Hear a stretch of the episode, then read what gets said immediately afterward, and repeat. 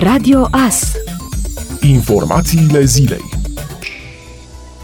Autoritatea Națională pentru Protecția Consumatorilor a amendat companiile Electrica Furnizare și Gaz Vest pentru că nu au aplicat schemele de sprijin pentru plata facturilor aferente consumului de energie electrică și gaze din luna noiembrie a anului trecut. Amenzile sunt în valoare totală de 400.000 de lei. Totodată au fost dispuse măsuri pentru refacerea facturilor respective potrivit legilor în vigoare. ANRE anunță că a finalizat parțial controlele începute la principalele companii furnizoare de energie din întreaga țară. Printre neregulile constatate se numără neaplicarea prevederilor legale referitoare la plafonarea și compensarea prețurilor, nerestituirea la termen a avansului achitat, la trecerea la alt furnizor, nerespectarea termenului de răspuns la solicitările petenților, precum și practici comerciale incorecte. De asemenea, ANRE a înființat o linie telefonică specială la care pot suna toți consumatorii nemulțumiți de facturile pentru ultimele 2 luni. Numărul de telefon este 0374 554 265.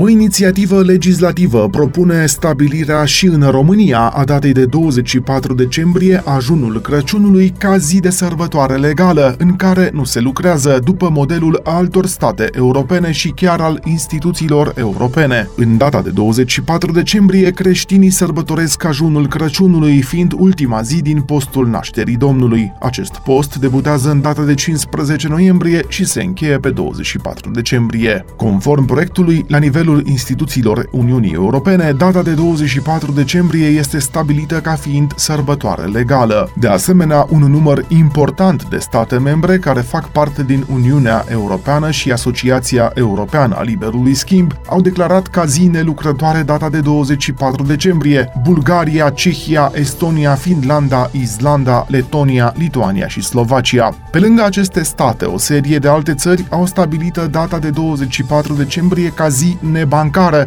sau cu program redus în sectorul bancar, și în anumite domenii de activitate se aplică program redus, iar în această categorie se află Danemarca, Suedia, Ungaria și Liechtenstein. Pentru a intra în vigoare, propunerea legislativă trebuie adoptată de Parlament, care are timpul necesar să o adopte până la sărbătorile de iarnă. Pe lângă cele 15 zile libere legale, conform Codului Muncii, românii vor avea anul acesta de la guvern doar o singură zi liberă în plus, care să le asigure o mini-vacanță, și pentru aceasta vor trebui să aștepte până în decembrie de Ziua Națională, pentru care guvernul va stabili data de vineri 2 decembrie drept zi liberă, conform actului normativ pregătit în acest sens.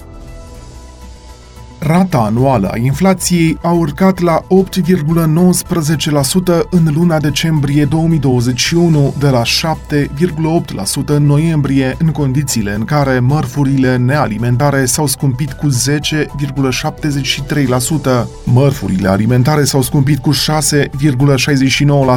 iar serviciile cu 4,49%, potrivit datelor publicate vineri de Institutul Național de Statistică. Față de luna decembrie 2020, gazele naturale s-au scumpit cu 51,57%,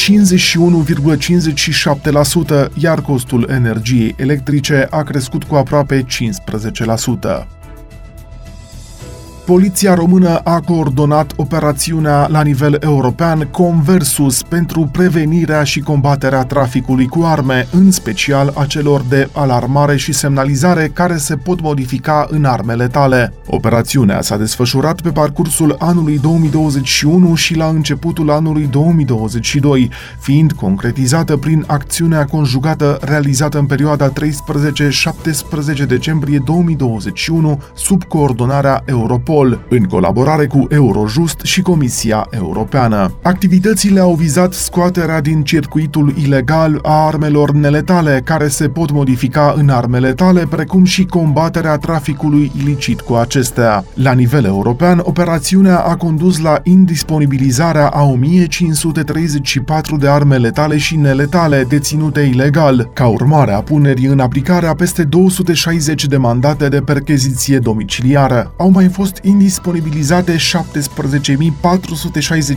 de bucăți de cartușe de diferite calibre, precum și 6.550 de kilograme de articole pirotehnice, toate deținute ilegal. În România, polițiștii structurilor de arme, explozivi și substanțe periculoase au pus în executare 108 mandate de percheziție domiciliară, fiind indisponibilizate 273 de arme neletale supuse autorizării, dintre care 131 de pistoale cu gaze, având destinația autoapărare, și 142 de arme cu aer comprimat, destinate tirului sportiv, una modificată artizanal în armă letală. De asemenea, au mai fost confiscate 10 arme letale, 12.822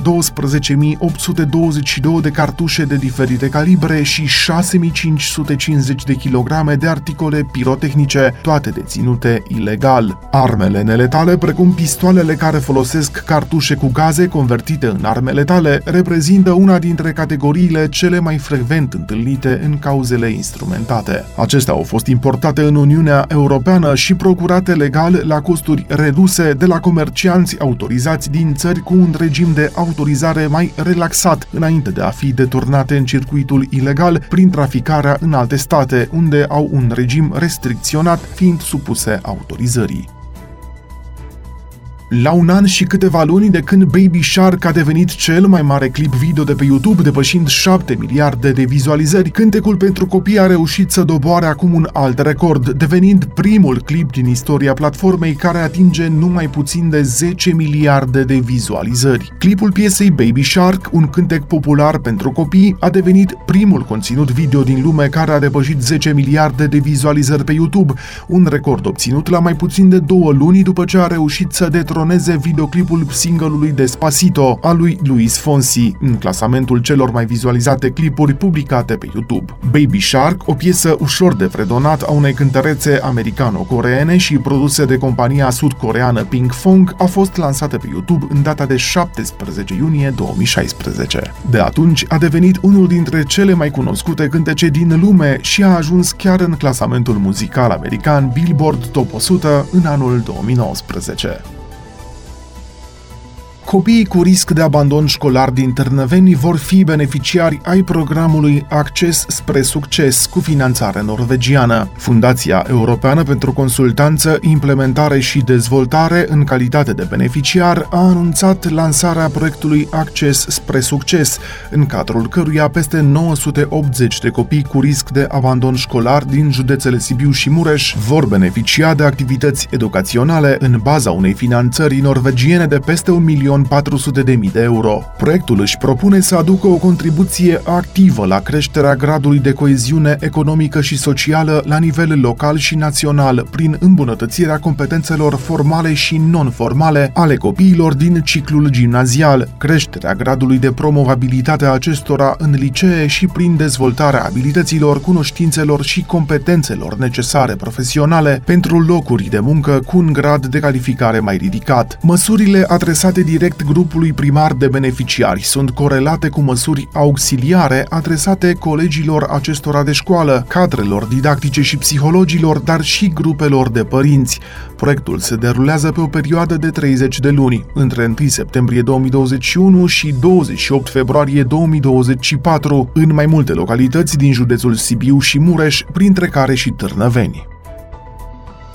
Un amplu studiu american arată că persoanele infectate cu Omicron au un risc înjumătățit, adică mai mic cu 53%, de a fi spitalizate față de cele contaminate cu Delta. În același timp, riscul de a ajunge la terapie intensivă s-a redus cu 74%, iar cel de deces cu peste 90%. Analiza a fost făcută de o echipă de cercetători din Statele Unite pe aproximativ 70.000 de persoane testate pozitiv cu COVID. Dintre cele mai multe de 52.000 de persoane infectate cu Omicron urmărite în acest studiu, niciuna nu a avut nevoie de aparat de respirație artificială. Pentru comparație, 11 pacienți dintre cei aproape 17.000 infectați cu Delta au trebuit conectați la un astfel de aparat. În plus, durata mediană a spitalizărilor a fost de 1,5 zile pentru Omicron și de aproape 5 zile în cazul infectării cu Delta. Studiul a luat în calcul parametrii importanți precum vârsta, sexul, infectările studiile anterioare cu SARS-CoV-2, statutul vaccinal și comorbiditățile. Rezultatele arată că varianta Omicron este intrinsec mai puțin gravă decât Delta. De altfel, chiar dacă studiul a constatat o eficacitate a vaccinurilor mai redusă contra infectărilor cu Omicron, s-a observat că protecția a rămas considerabilă împotriva formelor grave de boală. Acestea au fost informațiile zilei. Radio AS se aude pe 107.1 FM și online pe radioas.net.